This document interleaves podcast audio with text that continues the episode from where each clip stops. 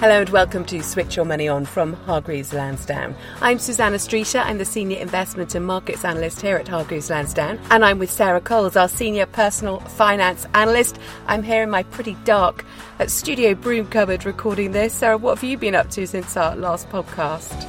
Well, mainly I've been walking around the house turning lights off and asking the kids whether they think money grows on trees. So essentially, it looks like I'm turning into my dad.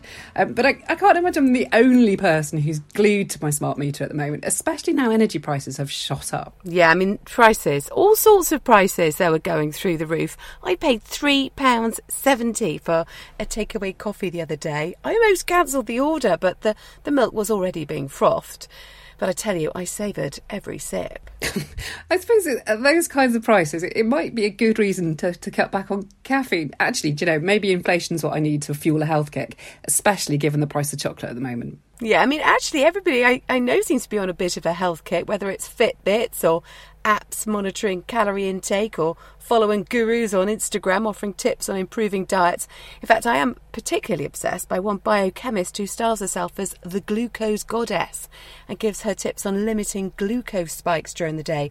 Not that I do what she says. It's always great, isn't it, to call yourself a goddess? But I suppose she's, she's not the only person who's out there selling an innovation in health and wellness. And there's been a huge increase in companies selling these services, as well as big strides in technology and medical science.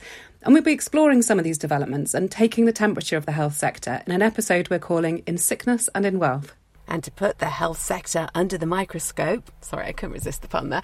Uh, we'll be talking to Dr. Patrick Short, CEO of UK health tech startup Sano-Genetics, which operates in the personalised medicine research space. Hello there, Patrick. I suppose with so many developments, it must be a really fascinating time for the health sector from an investment perspective. And does it look pretty exciting from where you're standing?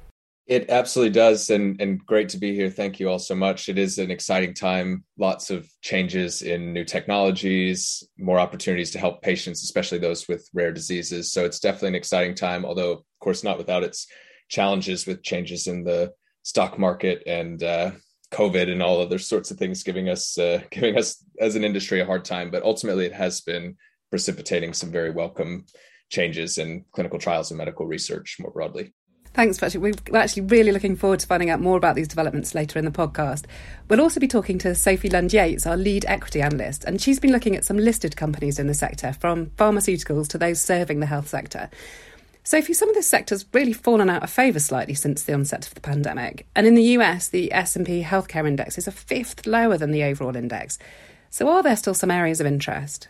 Yes, definitely still some areas of, of real interest. And I would be keen to point out it's not just digital services that, that we need to be looking at, but some kind of bread and butter medical services as well, which could offer some opportunity for, for investors. Thanks, Sophie. We'll discover more of the details a bit later. We'll also hear from Emma Wall, our Head of Investment Analysis and Research here at Hargreaves Lansdown. She's been talking to Olivia Micklem, who's a fund manager and analyst in the Artemis US equities team. And we'll also have the quiz looking back at some of the oddities of the medical world through the years, including the operation with a 300% fatality rate. But I'm afraid there's no time for you to try and work out that one, Sarah, because we need to discuss those pretty shocking forecasts about a looming downturn for the economy amid soaring inflation. Yes, as we record this, the new inflation figures are just about to be released, and we already know they're going to make for some really difficult reading. So the Bank of England issued its forecast earlier this month, and it's now predicting that inflation is going to rise to over 10% at its peak at the end of this year, which has been driven particularly by rising energy bills. And it's going to take a terrible toll on millions of people who face really quite an impossible challenge in meeting these rising costs. And the, unfortunately, the bank expects wages to fall well behind. So we haven't seen inflation like this in 40 years, and we're facing the biggest cost of living crisis in a generation. And at the same time, because so much of our money is going to be absorbed by the essentials, it means very little left over for anything else, which is going to hit growth. So the bank expects the economy to actually shrink in the last three months of this year. There's a serious question about how much impact rate hikes can have when so many price rises are dictated by the essentials that we'll still need regardless. And then there's also the issue of imported inflation, particularly from higher oil and gas prices, which is beyond any of our control. But the bank can't just sit on its hands with inflation running so hot, so it raised rates to 1% and it added that the market was pricing in a rise to 2.5% by the middle of next year. Well, it was all looking a lot rosier at the start of the year, wasn't it? With the economy bouncing back above pre pandemic levels. But it wasn't a dramatic increase in output for sectors across the board that lifted the economy above its pre crisis level. Instead, it's the jump in human health and social work activities that was the biggest driver, which pushed the economy back above pre pandemic levels in February, with high demand for extra healthcare services through the pandemic. Now, in earlier snapshots late last year, the ONS, the Office for National Statistics, highlighted the positive boost that came from the 1.1 billion pound monthly pickup in the pace of NHS track and trace vaccinations. So you can see the impact healthcare is having. But this is worrying in terms of overall economic output as those effects are wearing off as we come out of the pandemic, certainly in terms of activity surrounding vaccinations. And it really does show just what a driver healthcare has been for the economy. And long term, there is certainly the argument that healthcare will continue to play an increasing role in the economy, with ageing populations and groundbreaking new technologies really coming to the fore. It is expected that there will continue to be breakthroughs in research and development sparked by that engine of investment into finding vaccines and treatments for COVID. And meanwhile, there are all sorts of developments from smartphone apps, monitoring, and helping us understand and manage our health to artificial intelligence and even the role of health in the metaverse, if you can believe it. Now, there have been medical breakthroughs, including the development of pretty novel gene therapies, step changes in the treatment of cancers innovations that have changed the face of medical testing, and of course, the really groundbreaking work into vaccines. Everything from medical devices to new drugs and new applications of existing medication is constantly under development. So, this is a, a, real crossover between innovation and health, and this is where our guest is operating. Sanogenetics is a personalised medicine research company. It uses technology and at home DNA testing, and it's working with global pharma, biotechs, and patient groups to try and accelerate genetic disease research. And I'm really pleased to say Patrick Short, the CEO, Dr. Patrick Short, I should say, is still with us. So, Patrick, I did a little bit of an explanation here, but can you tell me a bit more about the business? I think you nailed it with the description. So thank you. And, again, great to be here. We started the company in 2017, really with an aim to tackle what's a really big problem in the industry. It takes about 15 years on average and a billion, more than a billion dollars to develop a new medicine. Um, and there's obviously a, a million reasons why this is but one of the most central ones is is clinical trials and clinical research as a whole is incredibly risky, costly, and time consuming to conduct. Um, and so, what we've developed, as you mentioned, is a platform that's really focused on personalized medicine research, and in particular, helping organizations, uh, including biotech, pharma, and large scale national precision medicine initiatives, to run these studies in a hybrid and often fully decentralized way. So, that means completely online or at home, or at least minimizing the amount of time that's needed to be spent in a clinical trial site or hospital. And happy to go into more detail here, but really it stemmed from a personal experience on both the research perspective, myself and co founders seeing how difficult and time consuming and expensive it was to conduct these studies, and also on a personal level, taking part in research and seeing just how analog it was. So these two together um, you know, are, are, really two of the big drivers behind why this kind of research is is still today uh, so expensive and and on the topic of inflation uh, often getting worse year over year how much uh, time and cost it takes to develop a new drug so what was it like when you took part in a research project yourself what did you think what was your takeaway and were you there kind of uh, i suppose being a guinea pig thinking i could do better here it's really interesting. So, having been on both sides of it, both a participant and a researcher, uh, you realize that the researchers are really working hard on their side to make new discoveries. But you don't see that often for the participant side. So there's a couple of things that are almost universal. You uh, often have a very analog experience, lots of lots of paper, uh, lots of paper forms to fill out. Anyone who's been in a hospital waiting room, um, you know, knows this is almost still the case across the board. It's also the case in medical research. A second and, and you know really kind of simple thing is whether you get any information back at all from the research you take part in. So many of the research studies I was part in, you submit a sample and then you never hear anything back. Um, and it's not because the researchers aren't working on it. It's just that the infrastructure really isn't in place to automatically and reliably and scalably return useful information back to participants. So simple things like this are the kind of things we've built into the platform so that when you take part in a research study, you instantly get some feedback that's useful and relevant to you, and you don't have to um, you know pester the researchers to say, "Hey, did you ever finish testing my samples?" Things like that happen automatically in feedback to the participant. So, can you tell us just a little bit about the technology you're developing and how this platform works? Yes, there's there's two key aspects to it. One is the software platform that um, runs really all of the all of the kind of basic operations of taking part in a hybrid uh, personalized medicine research study. So, learning about the study for the first time through uh, you know through a custom website landing page consenting and understanding what it means to take part and what your rights are as a participant, taking online screening questions and questionnaires, and then ultimately taking part in the study. So the software platform is, is a big aspect of it. The second major aspect is the at-home genetic testing. So it's a non-invasive saliva-based genetic test that allows participants to take part in these kind of studies without ever having to leave their home. And we've applied this to a wide range of diseases from you know neurodegenerative diseases like Parkinson's disease, Alzheimer's, um, in the pandemic to long COVID, uh, as well as to immune conditions like ulcerative colitis and multiple sclerosis. So it's it's really a um, twofold approach to making this research uh, completely online and at home. Uh, in many cases, and in some cases, taking a hybrid approach where much of the activity is online or at home through the platform, and, and only when needed, participants go into a a clinical trial site or uh, you know or hospital or clinic to take part in parts of the research that really can't be done at home things like mris or um, you know or, or blood samples. How can you verify the data if you're relying on somebody at home to monitor it themselves rather than getting a researcher to take the reading? Many of these tests, if they're going to be used in a clinical trial, for example, will be revalidated uh, at a clinical trial site with a participant. But for other kinds of research, um, if it's an observational study where you just really would like to understand what proportion of patients carry a certain genetic marker, uh, there really is no motivation for uh, for for patients to uh, to mislead in that case. So we you know we we know that um, that generally speaking, people are reliable when taking these tests. And from an analytical perspective, we've done extensive validations to look at how the saliva tests uh, compare with with things like blood.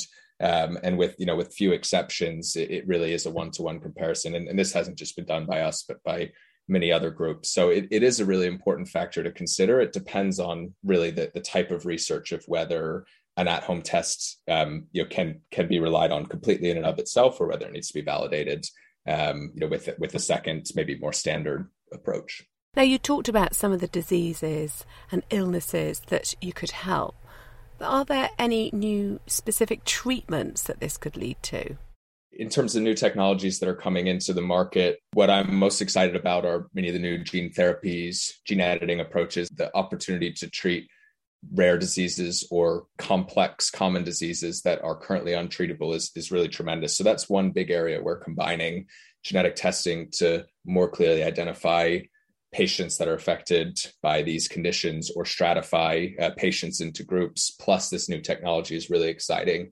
But I also think it's important to not um, discount some of the workhorse technologies like small molecules that have been um, you know maybe aren't the new new exciting thing from a technology standpoint but actually there's a lot of really great work that's being done to understand some fundamental biology and then use some of these tried and tested methodologies um, that use you know that use things as simple as small molecules to treat some really complex uh, conditions. So I'm really excited about the new technology, but I think um, you know even even the existing technology has a really important role to play.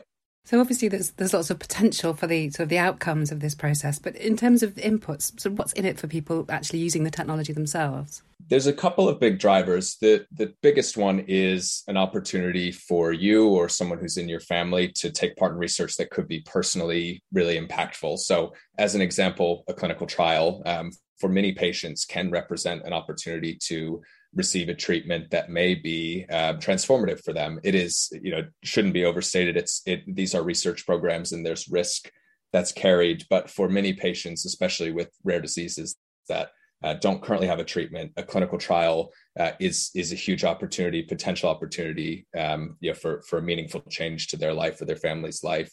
The second major area is altruism. And we know that many, many patients and research participants are motivated by the fact that they may not be able to help themselves directly, but they can help others like them, uh, or they can just help people more generally. So these are the two really big motivators for taking part in research more generally. And one of the things that we think about is how do we maximize the impact that um, that patients and participants can have, and then how do we minimize the friction um, that that it takes to take part in this. One of the big issues that research has in general is often there's very little in it for participants, maybe simply altruism, and we make it really hard for people to take part. But ultimately, we need to flip those, make it really easy to take part, and then deliver a lot of value back to participants.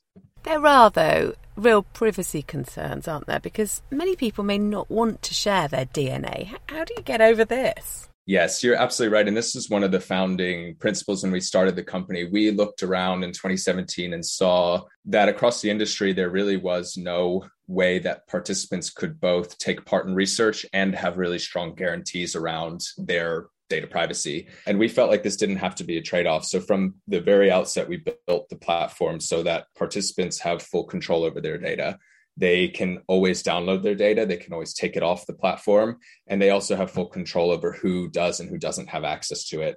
Um, and i think one of the advantage we have as a relatively young company is that we were able to build this in from the outset. We saw many organizations that struggled mightily to even comply with the basic tenets of gdpr um, but we took these really you know as, as the starting point from the beginning and wanted to ask the question of what if participants didn't have to choose between having an impact and having data privacy and what would that look like in a modern research platform so it it, it is an enormous an issue of enormous importance and i think it's only going to grow as a um, yeah as as something that participants patients the industry as a whole are, are concerned about in the coming years so Susanna touched on some of the sort of exciting things that are going on in the sector at the moment, but but what do you see as the next frontiers in health tech? There's two major areas I'm really excited about. One are these transformative therapies in rare diseases and in genetic subtypes of common disease. So, you know, gene therapies, gene editing, uh, cell therapies, all this new technology has an opportunity to really fundamentally shift the way uh, we treat diseases that were previously untreatable. And I think this is incredibly exciting. And um, it's going to be really one of the big stories in the next 10 years. We've already seen, uh, you know, number of incredible breakthroughs in this space. And I think it's only going to accelerate.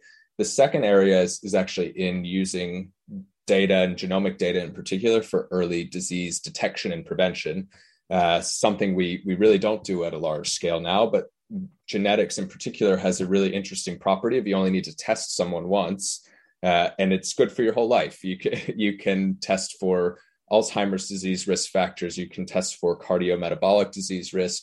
This has to be combined with other conventional risk factors, but it's a really interesting paradigm shift. And, and I think one of the other exciting trends over the next 10 years will be how do healthcare systems start to integrate this technology into something that looks a lot more preventative um, and focused on early detection and treatment early rather than waiting until symptoms manifest. So there's a whole lot of work to be done here. A lot of the scientific groundwork has been laid, and the big challenge right now is actually integrating this into healthcare systems in the clinic and and seeing how it works in the real world at uh, at scale. Certainly is fascinating. Well, Patrick, thank you so much for telling us all about it. It's been really great to have you on the podcast, and we will be watching how all of this develops with a huge amount of interest. It's my pleasure. Thank you so much for inviting me to take part. So let's bring in Sophie Lund Yates now, our lead equity analyst here at Hargreaves Lansdown. And Sophie, you've been looking at some of the listed companies operating in the sector. What's caught your eye?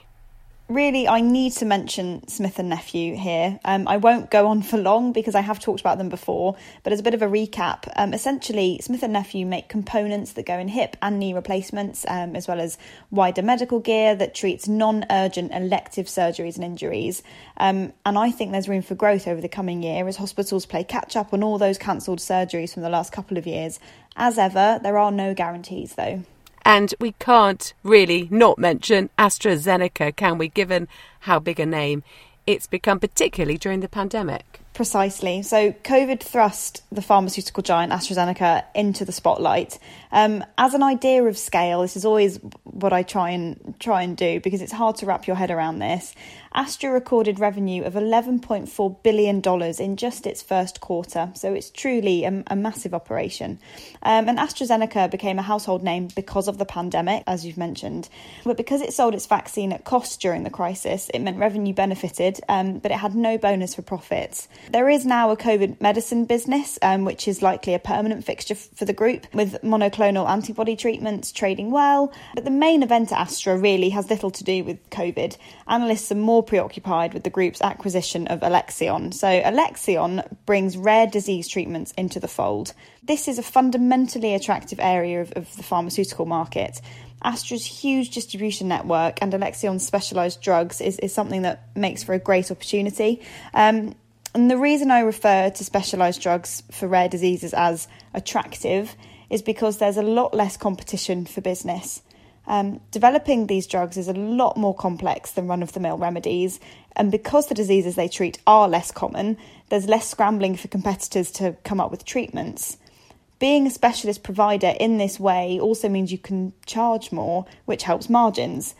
It's an exciting growth prospect, but Astra is a complicated beast. The biggest concern for me is that debt levels have crept up to an uncomfortable level, and the valuation is a bit higher than it has been. So Overall, Astra is in a strong position, but some volatility is a bit more likely than it was. So let's move on to maybe a company that is focused on the digital nuts and bolts of the healthcare system couldn't have described EMIS better myself. Um, a lot of people won't have heard of EMIS, but most of us have inadvertently used its systems.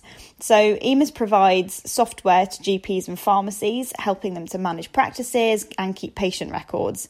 Its products have been right at the heart of the UK's coronavirus response. Its outcomes for health product was actually at one point the only system capable of recording vaccines done outside of a hospital setting. Other products have also seen demand surge as healthcare services are increasingly delivered digitally, which should translate into a longer term benefit. EMIS is on the smaller end of the scale than, than some companies. Um, its annual revenues are in the region of £170 million. The biggest attraction where EMIS is concerned is that the majority, so about 80% of revenues, are recurring. So that means they're done on a subscription basis. That gives great visibility over trading and makes for a more reliable income and, and profit stream. And that in turn feeds into a prospective yield of about 3%, um, although, of course, please remember no dividend is ever guaranteed. On the negative side, I have my eye on the fact that EMIS is very reliant on the NHS as a core client, um, increasing the risk of competitors muscling in. That is being addressed by a strategic shift, which will see the private sector make up half of revenues. Um, but until that's achieved, this is one drawback in, in what is otherwise a compelling case. And you mentioned there, Sophie, that obviously more services are being administered online, but of course we still do need to go into physical spaces to receive healthcare as well, don't we? Yes, and this is where I need to discuss primary health properties. And the clue is in the name with this one. Um, the group is in the business of purpose built doctor's surgeries, which it rents out and earns income from. The pandemic has increased the importance of top quality primary care facilities, and primary health properties is, is rushing to meet that demand. There's a healthy pipeline of enhancements to the existing estate and new facilities lined up, potentially securing revenue growth for years to come. As a REIT, um, and that is REIT, and it stands for Real Estate Investment Trust, um, PHP has to pay out the vast majority of profits as a dividend. So that should ultimately feed through to investors' pockets. And the group has an impressive over 25 years of a track record of growing the dividend. Although, of course, as I've already said, Dividends are variable and there are no guarantees, and this should not be seen as a guide to the future. We don't view PHP as a high growth stock. Instead, I feel it is more income focused. So the valuation of 21 times expected earnings is below the longer term average, but it's hardly in value territory. So ups and downs in the market's assessment of the company are possible, in my opinion. Thanks, Sophie. There's, there's, clearly an awful lot going on in every corner of this sector. Now I'd like to bring in Emma Wall, our Head of Investment Research and Analysis here at Hargreaves Lansdown. She's been speaking to Olivia Micklem, a fund manager and analyst in the Artemis US Equities team. Hi, Olivia. Hi, Emma. Lovely to talk to you again. We're here today to talk about healthcare stocks and pharmaceuticals, traditionally an area that has held up quite well. Of course, there are no guarantees and has been quite defensive. But that's not been the case recently, has it? Because there's just been so much volatility in the market. Absolutely, Emma. I think from where we sit, what we're seeing in the, you know, the larger pharmaceutical companies, they are behaving as we might hope, um, holding up relatively well in the volatile market. But equally, you know, we're still relying on pharmaceutical companies releasing data on their drug trials.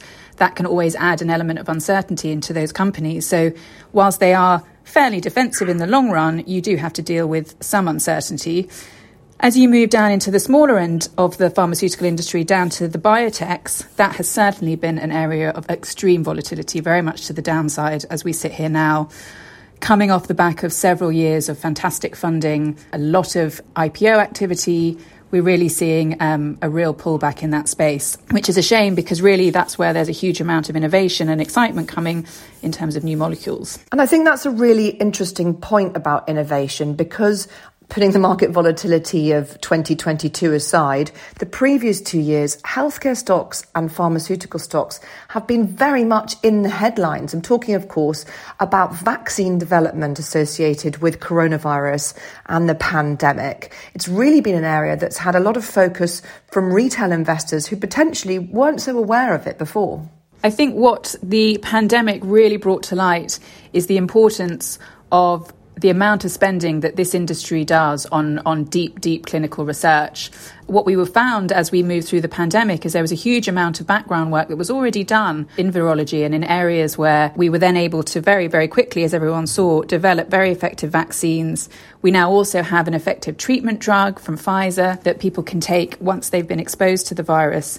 I think it's a really exciting time for the industry because I think it's really justified a huge amount of the of the spending of the work of the business models in that industry. And I think we are now seeing a real tailwind from that shift in terms of spending behind R&D, spending behind academic research, clinical research. I think it's a really exciting time for the industry. Now you're a professional, you look at specifically US companies all day every day. This sector is one which as you've just noted yourself is pretty complex. How do you begin to analyze companies like these unless you are a double doctor yourself who, you know, with several degrees in bioscience? We try very hard to use our risk based approach to really see where the opportunities are. As you acknowledge, you know, I don't have a medical degree, um, I'm not a pharmaceutical scientist, I'm not a biologist, but I do understand the key drivers of the overarching industry trends combined with what makes a business successful and what doesn't. And we put that all together into our framework and look at if everything goes well for this company, what do we think we should be paying for it? If everything were to not go so well for this company, what's our downside risk? But ultimately, for us, what matters is the valuation of the companies, the market price, um, and where the opportunity lies to capture the upside with the appropriate downside in place. Looking then at those opportunities, you have a couple of stocks in the portfolio at the moment. That's the US Smaller Companies Fund. Perhaps you could talk us through those stock specifics and, and, why you like them. In line with the trends we've just talked about, particularly in, in drug research and development, we own a company called Syneos Health. This is what's known as a contract research organisation, and what that really means is they are responsible for helping the drug companies create run and manage the trials that are required as part of drug development. So, you know, any drug has to go through a series of regulatory trials to assess not only how effective the drug is, but how safe it is. Um, and whether or not it should be approved.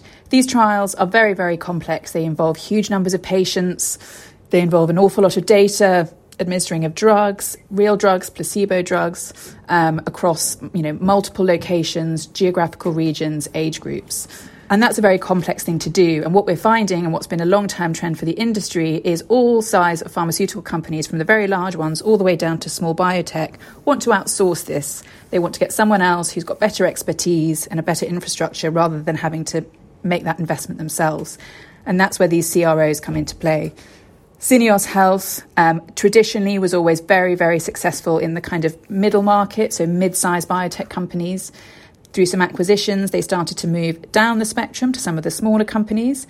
And then through some of their own internal um, innovation, they have developed more service lines and a more comprehensive offering of products to be able to offer things to the larger pharmaceutical companies as well. And we're really seeing that benefit start to come into their business performance. We're seeing the backlog, which represents the number of agreements they have in place with different pharmaceutical companies. That backlog has been growing really, really nicely. In addition, they have another business line which helps with the selling of the drugs. So once drugs are approved, how do they get into the marketplace? How do they reach the right patients, reach the right doctors? And again, it's an area where the pharmaceutical companies want to be able to outsource some of that business. Syneos have done a really, really good job of becoming, you know, a real player in that market. Again, we're seeing really nice growth in the agreements. And then what you're starting to see is the ability to cross sell between those two segments. So, really offering a pharmaceutical company a real end to end service with a single provider from the beginning of the initial research process with a particular drug all the way through to getting that to the right patients. So we really like um, how that's been performing. When we got involved initially, we really like the risk reward profile, and we're really excited to see how they can continue to kind of drive growth in the top line by winning more and more customers. And in addition, they've got some great work going on in order to improve their cost base. So we're seeing really nice margin progression. So, looking then at the sector, because of course, there are no guarantees. What are the risks that you're thinking about? With healthcare and pharmaceuticals, do you have to think about political risk? I mean, does it matter who's in the White House? How does that affect the sector? Absolutely. What you see, particularly in the US, is it's a huge private market, as we know, the healthcare system, not like we have it in the UK. And so, what you have to deal with is who's paying for their care at any given point. Is it a government payer? If you're elderly or you're low income, you receive your care through the government, much like the NHS. But if you're in neither of those buckets, you have private insurance. That arrangement means there's a lot of different people involved in who is responsible for paying for care at a given point in time. And as a result, you can get different pressures from whether or not a particular insurer wants to pay for a particular drug or doesn't, or whether the government wants to pay for a particular drug or doesn't. So that's something we have to monitor very carefully. Historically, the drug companies have often come under scrutiny for their prices. Are their prices too high? Now, unfortunately, the way that the conditions that are being researched have developed is we're getting more and more complicated conditions. More and more complicated drugs are required, and unfortunately, that comes at greater expense. But that hasn't stopped some scrutiny legitimately being placed on the pharmaceutical companies. I do think what we're seeing, and I think the pandemic really showed us that, is actually these drugs are priced for a reason in order to help fund further research. The drug companies are in a better position than they have been historically to justify their business models. Nevertheless, it will always be an area of discussion, and it's always something that we factor into how we think about valuing these companies in order to make sure we reflect that risk appropriately. Olivia, thank you very much. Thank you so much, Emma.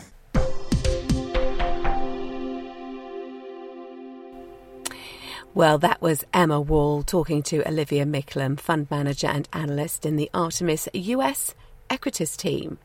You're listening to Switch Your Money On from Hargreaves Lansdown. And please bear in mind that those were the views of the fund manager and are not individual stock recommendations. Okay, now, Sarah, it's time to move on to the quiz. And I've been doing my own research as usual. Although in this case, it's research into some of the odder things lurking in the history of medicine. And I have to say, I'm, I'm already really worried about this one.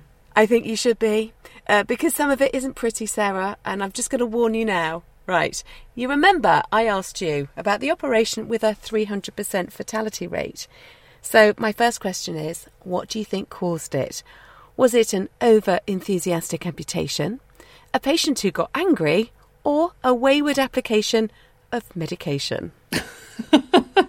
oh my word, I haven't a clue. They all sound quite frightening, but you know, I know those early amputations were pretty grisly, so I'll go for that one.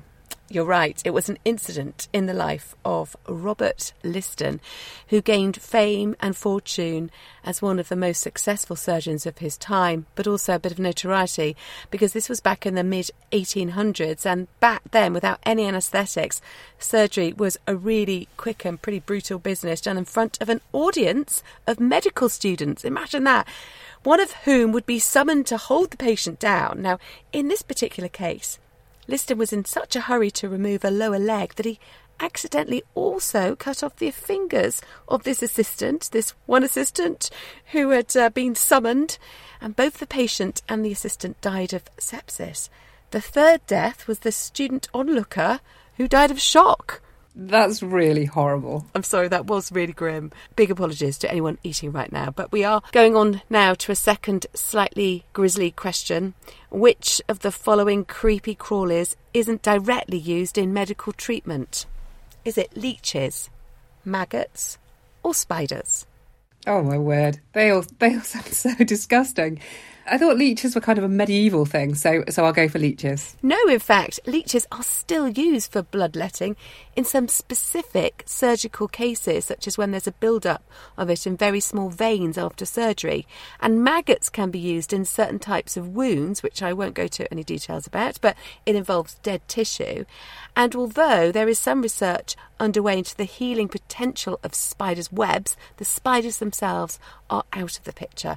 And I know it's not a medical procedure, but I have actually had fish nibbling my feet. Apparently, it was for a pedicure. It wasn't medical, but I did have to try it out. It was in an airport once, and I, I must admit, I wouldn't do it again. I mean, that's all my nightmares completely sorted for the next few weeks now. Okay, so I, I, do have one more slightly less grim cure coming up. Alexander Fleming famously, of course, discovered penicillin when clearing out old Petri dishes in St Mary's Hospital, and discovering one with a blob of mould on it had killed the bacteria. Now, the name of the wonder drug eventually came from the mould family it belonged to, but he initially came up with his own name for it. So now you've got to guess what it was. And I have a multiple choice again. Was it the magic bullet, St Mary's mead, or mould juice? It doesn't actually sound like any of those could possibly be true. Although, actually, I'm pretty sure St Mary Mead was where Miss Marple lived. So I think you've thrown me a red herring there. So I'll go with the magic bullet. No, it was the much less attractively named mould juice, I'm afraid. So sorry, nil point there.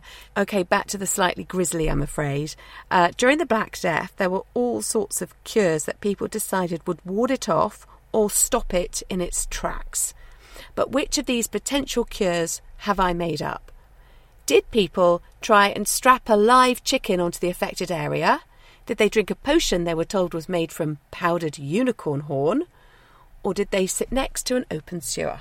Oh, blimey. Well, they, they all sound like you've made them up. Uh, but surely nobody would think sitting next to a sewer would be a good idea. So I'll go for that one. I'm sorry, you were wrong, Sarah. It was a bit of a trick question because they were all thought to be potential cures, believe it or not.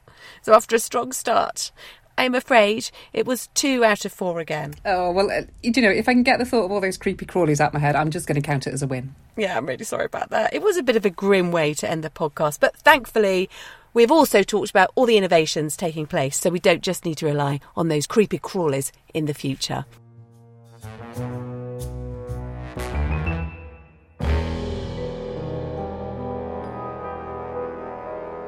That is all from us for this time. But before we go, we do need to remind you that this was recorded on the 16th of May 2022 and all information was correct at the time of recording. Nothing in this podcast is personal advice. You should seek advice if you're not sure what's right for you.